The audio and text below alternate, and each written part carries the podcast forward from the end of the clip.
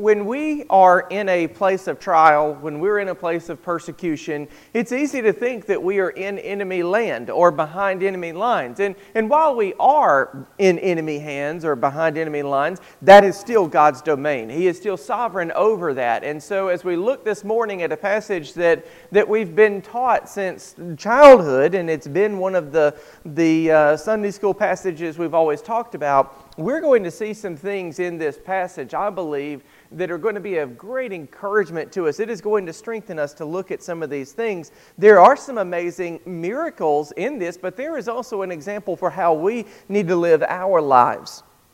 In Daniel's position, you know, it would have been understandable for him to be suspicious of literally everybody and watching around his, you know, every corner and, and watching his back and all those kinds of things because there really were people plotting on him. And, and, and we, we, we have seen you know, examples of people in the past that have been so, uh, I guess, paranoid or whatever. There's always somebody out to get them or some trouble right around the corner. Well, Daniel did not live like that. He actually lived with peace. He lived um, in, in, in reasonable security, even though he was everything that the people in Persia were not. So, so Daniel was monotheistic. These people were uh, very much paganistic, polytheistic. They believed in many gods and could worship virtually anything and be satisfied God, whereas David, I mean Daniel could only worship the one true God. He was in exile where most of them would have been part of the people. Daniel was separate, not just in his ethnicity, but also in his way of life and who he was. His identity was that of an exile, although he was exalted when we think about the fact that Daniel was lifted up by every you know, royal person that dealt with him, Daniel was elevated. He was, he was being lifted up even more. And so that's really, really uh, interesting to see that. So Daniel should have been afraid of those around him by worldly standards, but he wasn't because he knew that even in that, he lived for God. So he lives his life for God no concerns. And, and there really are people that are plotting against him, but he didn't live with that concern. He focused on the Lord and allowed the Lord to protect him the way that, that, that God truly does.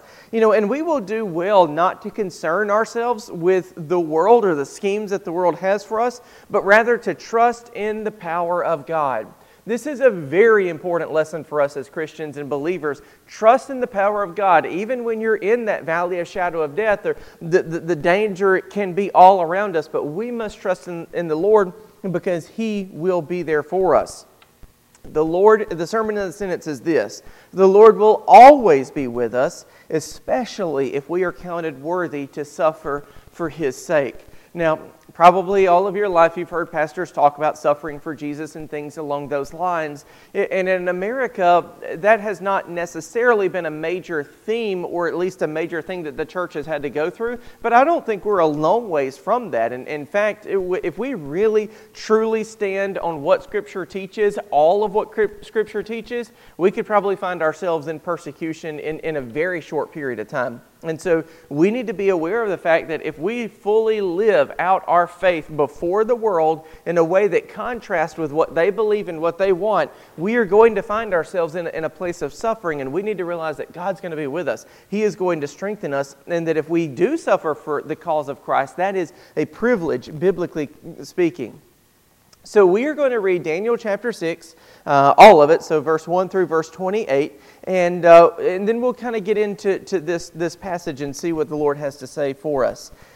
It says in Daniel chapter 6, verse 1 It pleased Darius to set over the kingdom 120 satraps to be throughout the whole kingdom, and over them three high officials, of whom Daniel was one, to whom these satraps would give account so that the king might suffer no loss. Then this Daniel became distinguished above all the other high officials and satraps because an excellent spirit was in him, and the king planned to set him over the whole kingdom. So there were 120 satraps, or like provincial rulers, leaders. And then above those were three overseers. Well, Daniel distinguished himself even over the three rulers, and so the king had decided to set him over the three. So Daniel was going to become the supervisor of all the, the, the, bureaucracy, all of the power in that empire was going to go straight through Daniel. That was the plan, and that's how well Daniel was doing. So in verse 4 it says, Then the high officials and the satraps, and we don't have to understand that it was all of them, but many of them, or some of them, a, a group anyway, then the high officials and satraps sought to find a ground for complaint against Daniel with regard to the kingdom. But they could find no grounds for complaint or any fault because he was faithful, and no error or fault was found in him. Then these men said, we shall not find any ground for complaint against this Daniel unless we find it in connection with the law of his God. Then these high officials and satraps came by agreement to the king and said to him, O King Darius, live forever. All the high officials of the kingdom, the prefects and the satraps, the counselors and the governors are agreed that the king should establish an ordinance and enforce an injunction that whoever makes petition to any god or man for 30 days, except to you, O king, shall be cast into the den of lions. Now, O king, establish this uh, injunction and sign the document so that it cannot be changed, according to the law of the Medes and the Persians, which cannot be revoked.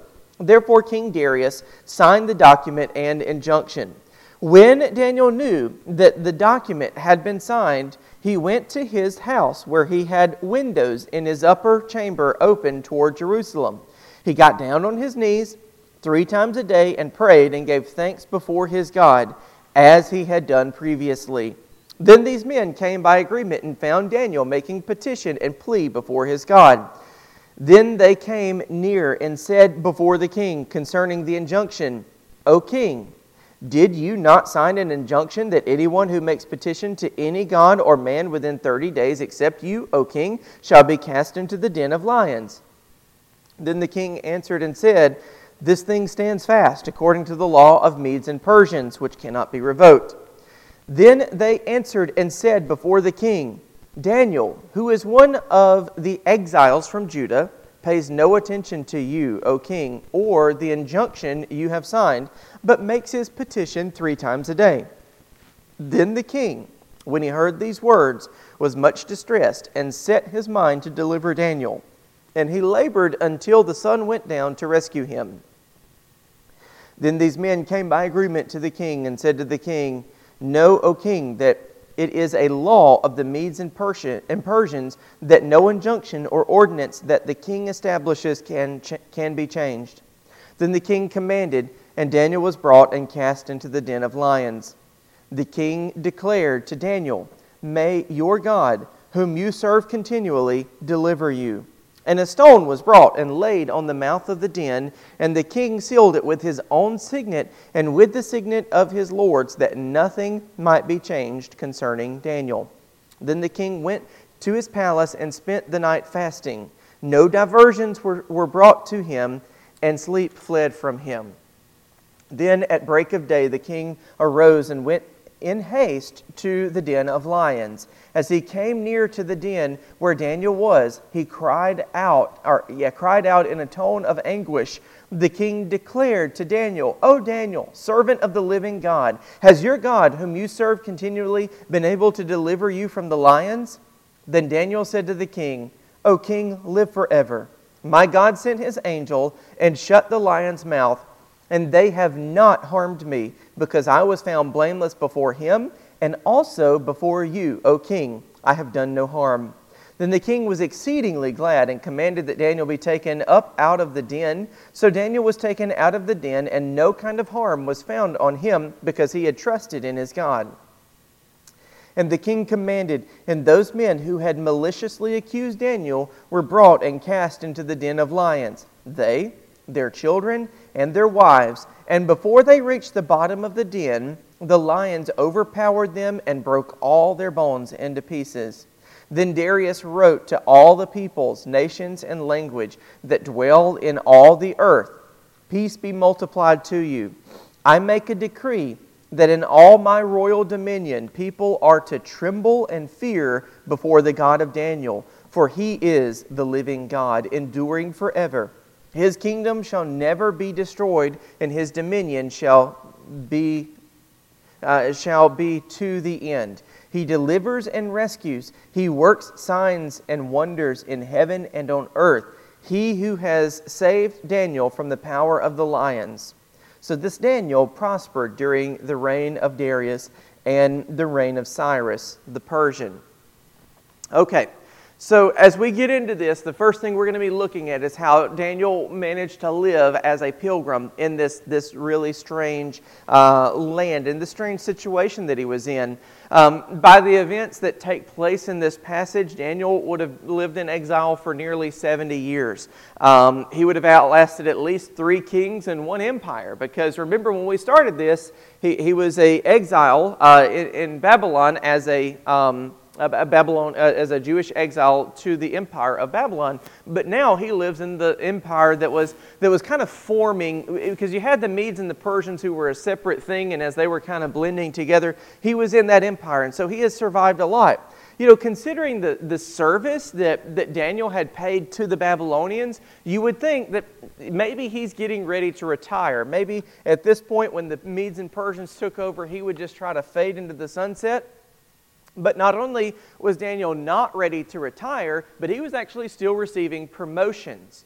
Technically, if you'll remember what Belshazzar promised Daniel in the, in the last passage where he said, You'll be third ruler in the kingdom, Daniel was one of the three overseers of the 120 satraps. He received the promise that Belshazzar had made to him, except it was in a different empire, and he was even rising from that. That was, that was Darius's plan, was for Daniel to rise even further from that. So Daniel was living well in this pagan culture without being shaped by it, which is a vital lesson for us to learn. You ask the question is, Has America become a fully paganized culture? And I would say yes. It doesn't look the same as ancient cultures where they had idols and, and gods and things that they worshiped and, and all the temples and things like that. But there are many, many different things that are worshiped in America today. And, and there are things that, that are so subtle and so tricky because we have been in this culture, we haven't seen it the way that we should see it. There are many different pitfalls that I think make this a very pagan culture that we live in nowadays and we've got to we've got to watch out for that you know Daniel could live this holy and clean life while still being more successful than any of his other peers. Because remember, the king is wanting to elevate him even more. Now, you have to understand that this would have created a tremendous amount of jealousy. And, and, and, that's what this, this is motivated by. This is, this is not religious persecution for, because people hate his religion. This is persecution against Daniel because Daniel has received the blessing of God, and they're jealous of that. They are jealous of the blessings that God has poured out on Daniel, and so they are trying to remove Daniel so that they might receive some of those same blessings. And they probably didn't see it as the blessings coming from God. They would have understood it coming from, the, from what we know to be the lesser power, Darius himself. But they saw that jealousy and they hated him. They wanted his titles and they wanted his life. And so that was kind of the goal there was to take, take that away from him. But you see, Daniel was careful. Daniel was careful both in his religious walk, in other words, he served the Lord consistently and faithfully all of his life, but he was also careful in his professional life. He was perfect, he was blameless. They didn't find anything that was wrong with him. He didn't overlook anything, he didn't make the mistakes that, that maybe some others made. He certainly didn't take any excesses. And, and you have to understand that, that if everybody took advantage of the situation, that would have been okay. But if Daniel took, t- took advantage of his power and his position and situation, then we wouldn't have the story of Daniel in the lion's den because he, was, because he would not have been as careful. But he was careful in everything that he did to walk according to the Lord. Walking in that kind of obedience to God and at the same time the obedience to man that doesn't contradict God, that is what Daniel was good at. And because of that, he was able to live a life they literally couldn't find anything wrong with him. They could not find anything to accuse him. Wouldn't it be wonderful if the people that sought to tear us down despaired for finding any evidence against us or anything to actually attack us? The people that were accusing Daniel knew that the only way they were going to get him was to make something that was a law of God, or at least in Daniel's eyes, a law of God, illegal. And so that's what they chose to do. This trap was designed to catch Daniel and Daniel alone. And Daniel knew that there was no way for him to escape this trap because Daniel would have known what was going on. He knew there was no way for him to escape this trap and still be faithful to the Lord. Here's what I want to remind you Daniel was not the only exile. Daniel was not the only Jew. He was not the only person that came from Jerusalem that was still part, kind of attached to this empire, but this was for Daniel. Were there other Jews who were being faithful and living for the Lord? Hopefully, probably. This one was for Daniel. So they didn't go out and see all the Jews. They went out and they went after Daniel. It was specific, it was pointed, and it was because of his faithfulness and it was because of the way that he had been blessed. Here's what I will say it is sad that these hateful pagans know better than the modern church does that people that follow God can't worship other things. It is sad that these hateful pagans knew the contradiction that that ought to create in a, in a believer of God's life. Because when you look at the modern church, there is a lot that goes on beyond beyond anything that, that, that you might say, well, maybe they're just a little confused, or maybe that's just how they worship. There is, there is outright paganism in a lot of ways in the modern church. All you got to do is look up something like progressive Christianity or something along those lines. You can see there are churches that, that not only say, we love the LGBT community, which do we love those folks? Well, yeah, we, we, we love the, the, the sinners, but we hate the sin. They accept it, they encourage it, they invite it. Progressive Christianity is not just that, it is much, much more than that. But let me tell you that those kinds of churches are going to be just fine in this America. Those kinds of churches are, are, are going to thrive. Those kinds of churches will be okay. But the, it won't be because of the blessing of God, it'll be because of the blessing of man, which we don't have any desire for. These hateful pagans knew that if Daniel was forced to either pray to God and face death or pray to the king and disappoint his God, that he would choose his God every time. He would pray to the Lord and choose death. They knew the impossible contradiction that it would put him in, and they knew what he would choose. What if today Christians were told, worship God and die, or worship this other thing and live? What would we do? Would we bow? Would we make that mistake? Would we make that stumble? What are some of the idols? We, we talk about the easy ones all the time fame and money and things like that. Has, has science in our culture become an idol? has actually life, like preserving life above everything else, has that become an idol in, in our culture? What all has become idols and what all has people worshiped and what all kinds of contradictions have they put Christians into where if we do the thing that the whole world wants us to do, we will disappoint our God? What all has become idols? And what all kinds of challenges are we now facing? In what ways are we depending more on the world than we are on the Lord and His Word and His power. Those are the kinds of situations that Daniel found himself in because when we look at this and we look at Daniel's situation, we think, oh, well, you know, I mean, that's just, that, that's obvious. You can't pray to the king, you've got to pray to God. But you have to realize that in his world, in that particular culture, the king was a god. So for almost everybody else, that would have been a no brainer. Okay, we'll just pray to the king. Tell we, uh, we can only pray to the king, we'll pray to the king. But for Daniel, he saw that contradiction. And my prayer and my hope is for us as believers in this 21st century that we see the contradictions that are facing us, that we see the things that are against God. We see the paganism. We see the devil in the things that, that are happening. We need to know that and recognize that and, and reserve our faith and our love and our hope and our trust in only God. Nothing else can save us. Absolutely nothing else can save us, but God can. Our faithful service to God will eventually lead to trouble with the world. And we need to be sure that is the only entanglement of the wor- world that we will have. And so, what I mean by that is we need to remember that for their laws, as long as it doesn't contradict God, we've got to obey their laws. The, the way that, that, that we live, we need to live like Daniel where according to the laws that were on the books, he broke none of them. He was faithful, he, he was honest, he operated with integrity.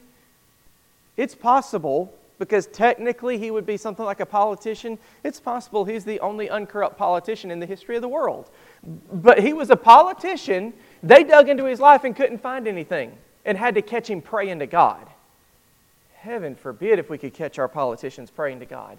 That would be an amazing thing, wouldn't it? That, that we would find them praying and that would be the problem that the world had. I'd march for that one. You know what we have to realize is that in this world today, it is so easy to have entanglements that compromise us. We don't need to have those. Daniel didn't have those. No entanglement he had compromised him. The only entanglement he had with the world was the fact that he believed in the one true God and they believed in many others. And these guys, they weren't after his religion, they were after him, but they used his religion to get to him because they knew that Daniel was so immovable, so unshakable, that if they put a trap that involved him serve God or serve man, he would always serve God. So they knew how to get him.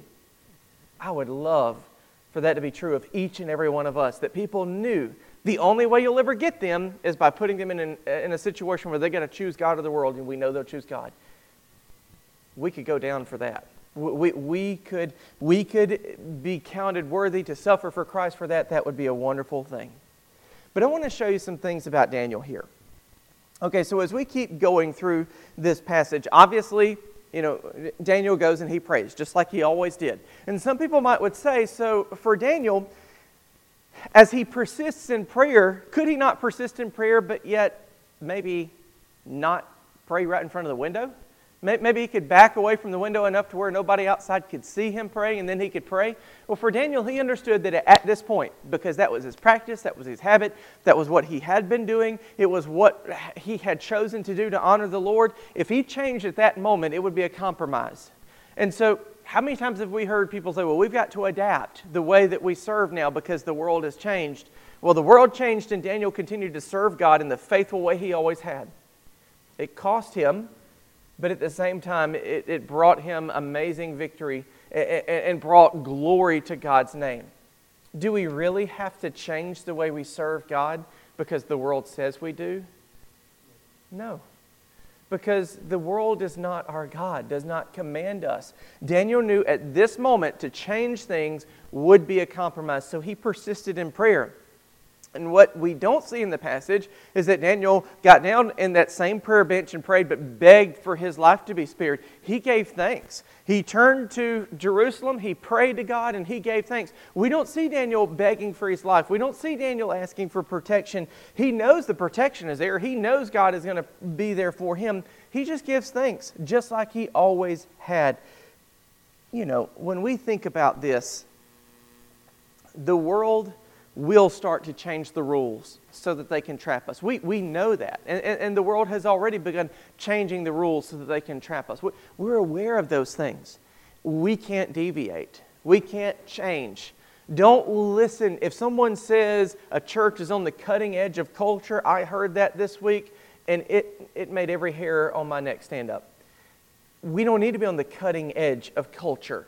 We don't, we don't need to be out there on that leading edge. Where we need to be is in the center of Scripture. The thing is, when people say, well, we got to meet them halfway, God has already met us more than halfway. He has come more than halfway by sending his son Jesus to this earth to die for us. He's come as far as he's going to come. At this point, you come to the cross. Don't expect us to come to whatever sin there is. You come to the cross because the cross is there for that is our halfway point. We don't go further than the cross. We don't, we don't agree with sin. We don't accept sin. We don't, we don't let people live in sin. We draw that line there and say, Come to the cross, and there you'll find redemption. There is no other middle ground, and there is no other way we can give or compromise at that particular point. Daniel prayed three times a day. And in that prayer life, I believe he found the strength to face his challengers that, that were coming after him. They had set the trap, they were ready we should know by now that the world is our enemy and it will attack us through our faith. I hope our faith is strong enough that that's what they attack. But we know that they will attack our faith. We must continue in prayer and face the challenge without fear. Daniel does not display fear in anything that, that he went through here. There, there's, there's no evidence that he begged or pleaded for his life he just rode down into the lion's den just as, as, as, as com- it's all we see. We don't see anything else. And so he went down there knowing that God was with him one way or the other. I believe he had the same sort of attitude that we saw with Shadrach, Meshach, and Abednego, where they said, Our God's going to deliver us. But even if he doesn't, just know that he is our God and, you are just a man. So I, I think that that was where Daniel was. So, looking at this law of Medes and Persians, slight bit of, I guess, history, culture, whatever, um, what we do know is that that was a that was a thing. The way that the guys described it, it really was a thing that there was this irrevocable law. However, we have some examples that even though the law was irrevocable, it could be superseded by a new edict or a new thing. So, for example, um, with Daniel, as soon as, as soon as this episode was over, he made a new edict that superseded that, where he told people, You fear this God. In, in the book of Esther, for example, the law of Medes and Persians was used again to try to get the Jews uh, uh, persecuted, if you remember that, or actually killed, if you remember that episode. And then the king turned around and made a different edict that the Jews could defend themselves and kill and take whatever from anybody that attacked them. So, yes, the law of Medes and Persians was a thing, but it was something that could have been reversed. So that helps us understand a little bit about Darius. So, Daniel's opponents, they wasted no time rushing to the king to say, Hey, we've seen Daniel. And, and surely there were other Jews praying to the Lord. Daniel was not the only faithful Jew, but he was the target. So they reminded the king of his decree. And, and I would assume that they got him to, convinced at this sometime in the morning, and by lunch they had caught Daniel. That, that's what I believe in. So, I mean, it was almost immediate. They didn't need to remind the king of his own edict or anything like that, but they did. Now, the king did spend all day trying to think about it. So, what was he trying to do during this time? What was he doing to seek a way to save the life of Daniel? Maybe he was trying to decide if he wanted to do another edict to kind of reverse that. But the challenge is, is that makes him a weaker leader because he's going back and forth. Whatever he did or thought about doing, whatever options he weighed, he decided to stick with this law, to stick with this. So, is Darius a, a, a good man? Probably he is a good man, but he's not a godly man. And I think that's an important distinction that we need to recognize. He was, he was good, but he was willing to be worshiped. He was willing to be prayed to. He was willing to have this edict made because it worked with his ego. So we do have to remember that about Darius as, as we look at this guy. And so at the end of the day, he agreed to have Daniel lowered into the lion's den. This is something that he did choose to do. Um, the stone was placed over the lion's den and, and, and his signet or his seal was placed on that stone. You could not get a more obvious reference to the later burial of Jesus himself than, than what you see here. Because remember, they rolled a stone over Jesus' tomb and there was the signet of Caesar over it. And, and what we knew is that, that Jesus had suffered, he had died, but that wasn't going to remain because God was going to resurrect him. Here, in Daniel, yes, he's going through a suffering, but God is going to bring him up. And, and, and it is setting this pattern. It is setting this pattern that God will be with us, that he will go through this, this trial with us, and he will bring us out on the other side. Interestingly enough, the last thing that Darius says to Daniel before the stone is rolled away is, May your God, the one that you serve continually, deliver you from out of the power of the lions. And so we see there that, that Darius had hope in God because he knew that he could not help him.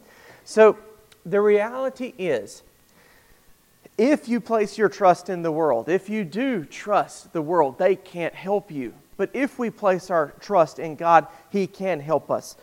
You know, suffering in the life of a believer is inevitable, but by God's faithfulness, we know that He will bring us through these trials. His presence in our trials is more certain than if we have trials. Some Christians may not go through the same kind of trials that Daniel did or, or, or the, the, the suffering that Jesus had to endure, but if, if we do, it is absolutely certain that God Himself will be there with us. So let's look at the way that God actually preserved Daniel through this thing. So, what we know is that the king spent this sleepless night. He was fasting, he was, he was praying, to whom it didn't really say, but he was waiting for, for Daniel. He didn't receive any diversion, so he didn't receive any entertainment, didn't receive any food. Nobody came in to talk to the king. He was just waiting, and he rushed to the lion's den at daybreak.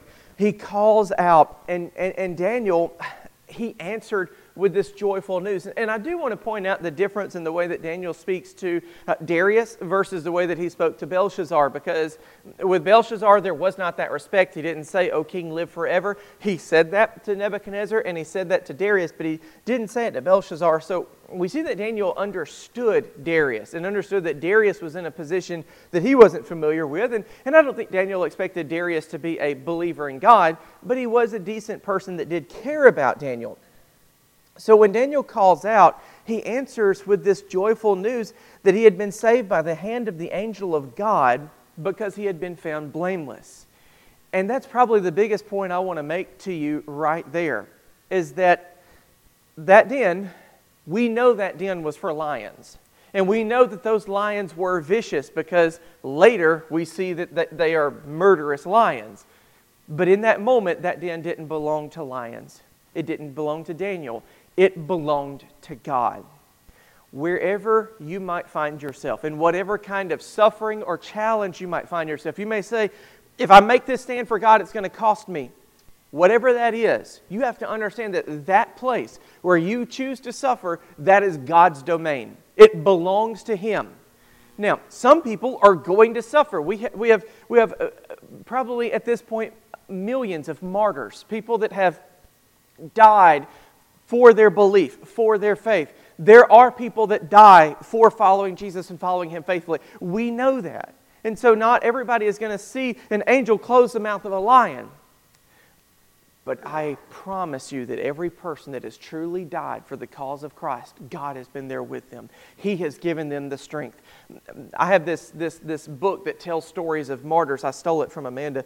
And it, and it tells all of these wonderful stories of people that they go through this suffering and they go through this, but they go through it with joy. Sometimes they're singing hymns as they're being slowly executed or tortured for the cause of Christ. And, and we know that people don't have that kind of strength, but God puts it in them. And so that's, that's the point here is that even in this den of lions, that was God's domain, and we have to recognize that when we live. Now, once Daniel was out of harm's way, this was Darius's order, and I don't think that Daniel loved this, and I don't think that Darius really loved this, but not only were the, the high ranking officials and the satraps that were involved in this, this attempt to, to deface Daniel, they were thrown into the lion's den along with their children and their wives. This is a horrible thing. I think that Darius was actually being expedient in the world's way because if the men had been thrown in and their children had been allowed to survive, their children would seek revenge or what have you. Darius did, did this very expedient. It's horrible, and, and it's not something that he would have enjoyed, and certainly something that Daniel would not have asked for or wanted in any stretch because God can continue to protect him. But I believe that's why Darius did what he did. Let's just get rid of the family line. Let's get rid of that, pull, pull it up stem and root. And I think that's what he was working towards with that, that situation. And that event shows us that those lions were, in fact, vicious and hungry. Now, the amazing work that God does in Daniel's life leads Darius to make a proclamation for his people. And this proclamation is, again, once again, just like Nebuchadnezzar, eh, eh, from a pagan king, this is as thorough as you are going to get. Whether you be a theologian, educated at the finest universities and seminaries we have, or like Darius, who had seen firsthand the work of God this is a phenomenal statement that he makes. In this, he brings up the fact that God is a living God, contrasting him with the idols and the representations of false gods that they had, that he endures forever. There is nothing temporary about our God. His kingdom will not be destroyed. The dominion that God has, there is no end to that. He delivers, he rescues, works signs and wonders in heaven and then he throws Daniel in there saying that he saved Daniel from the lion's den. So, what we recognize about this statement is that Darius truly had an encounter with God. Did he start following God? Did he start serving God? We don't have record of that, but what we do know is that he saw God. Like he saw all the other gods, including himself. He saw all of those things that people worship and that they are helpless and that God stands above all of those things.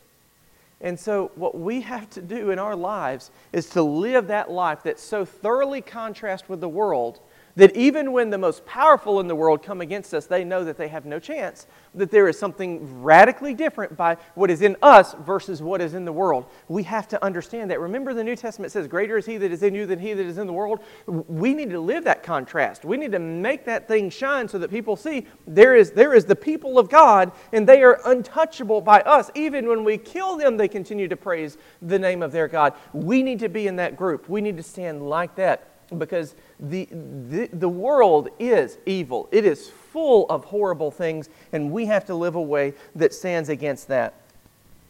You know, we've always heard this old saying that you can't outgive God and we talk about that a lot at this church because God has been so faithful in this church. But it is also true that when you, you can't outrighteous God, you can't outbless God because when we are faithful to Him in the midst of our trials, we will not be able to count the number of blessings that He will pour on us. If you try to live righteously, God is going to double that in blessing. He is going to pour that on you. Now, this is not prosperity preaching because some of those blessings might be when He lets you get thrown in the lion's den, He protects you. What I'm saying is that as we are faithfully following God, he will more, more than bless us for that. We will never, never live righteously and feel like God didn't bless us more than what we gave toward Him. So, to wrap this up, there's a couple of things. It's important that we realize that the world is our enemy, and if they can't trap us in our sin, they will trap us in our faith. I encourage the latter. Don't get trapped in your sin no matter what the sin is, no matter how small it is, no matter how trivial it is, no matter how universal it is among the rest of the world, they will look at you and single you out. We've seen examples of this where the whole world does something, but the wrong person does it and they single that person out. And what I tell you is that in our world, that's going to happen. Truth does not matter. You are the enemy if you, if you stand for God. So we have to recognize that. Don't let them trap us in our sin, make them trap us in our faith. When this happens, we cannot allow ourselves to falter because this is the critical time. Once the persecution starts, eyes go on us. People are watching, people are paying attention. Darius, king of Persia, worshiped by his people, stopped everything, prayed and fasted, and waited to see what was going to happen with Daniel. At daybreak, running to the lion's den. We have to recognize that when we begin to be truly persecuted, eyes will be on us. People will be paying attention. How do Christians handle that? We may not experience a miraculous deliverance like Daniel. Instead, we may have to go the way of the cross like Jesus. Look, Daniel was preserved in the lion's den and Jesus was crucified.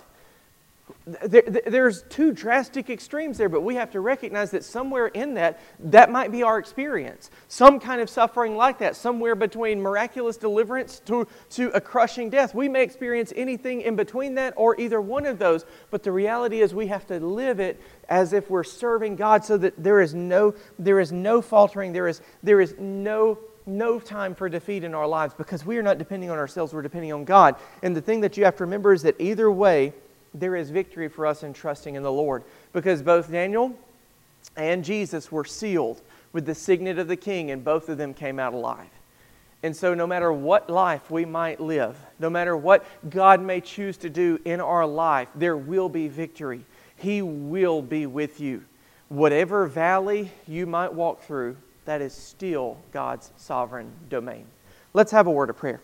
Heavenly Father, I thank you so much for this time to gather together for a few minutes. And I do pray that you encourage us and remind us that we are in a war with this world.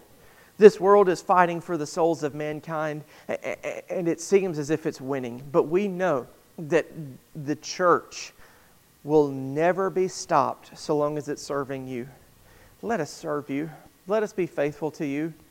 And though they kill us, let us continue to rejoice in you. Let us be faithful to the very end. Let us force them into situations instead of allowing them to force us into situations. Let us be victorious on the battlefield through the power of you and your word and by the power of the gospel that you have given to us in Christ Jesus. Let us be those victorious saints that, that walk into heaven knowing that we have served our God. I pray that we would be in that group. I pray, Father, that we would never be among those who have compromised because it's easy in this world and it's tempting. But you hold us to a higher standard. You have called us to the holy places. Let us walk worthy of that calling. It's in Jesus' name we pray. Amen.